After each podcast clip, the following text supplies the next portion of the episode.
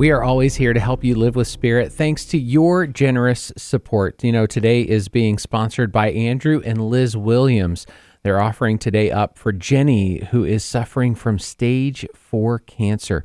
They pray that the Holy Spirit's presence be powerfully known and felt by Jenni, her son Jacob, her mother Mary, and her fiance Aaron during this very difficult time and they ask that each of them be filled with Christ's abundant love, grace filled comfort, and healing peace. Andrew, Liz, thank you for believing this ministry and for sponsoring today here on Spirit FM.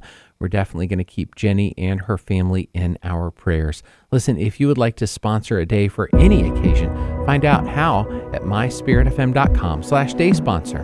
When I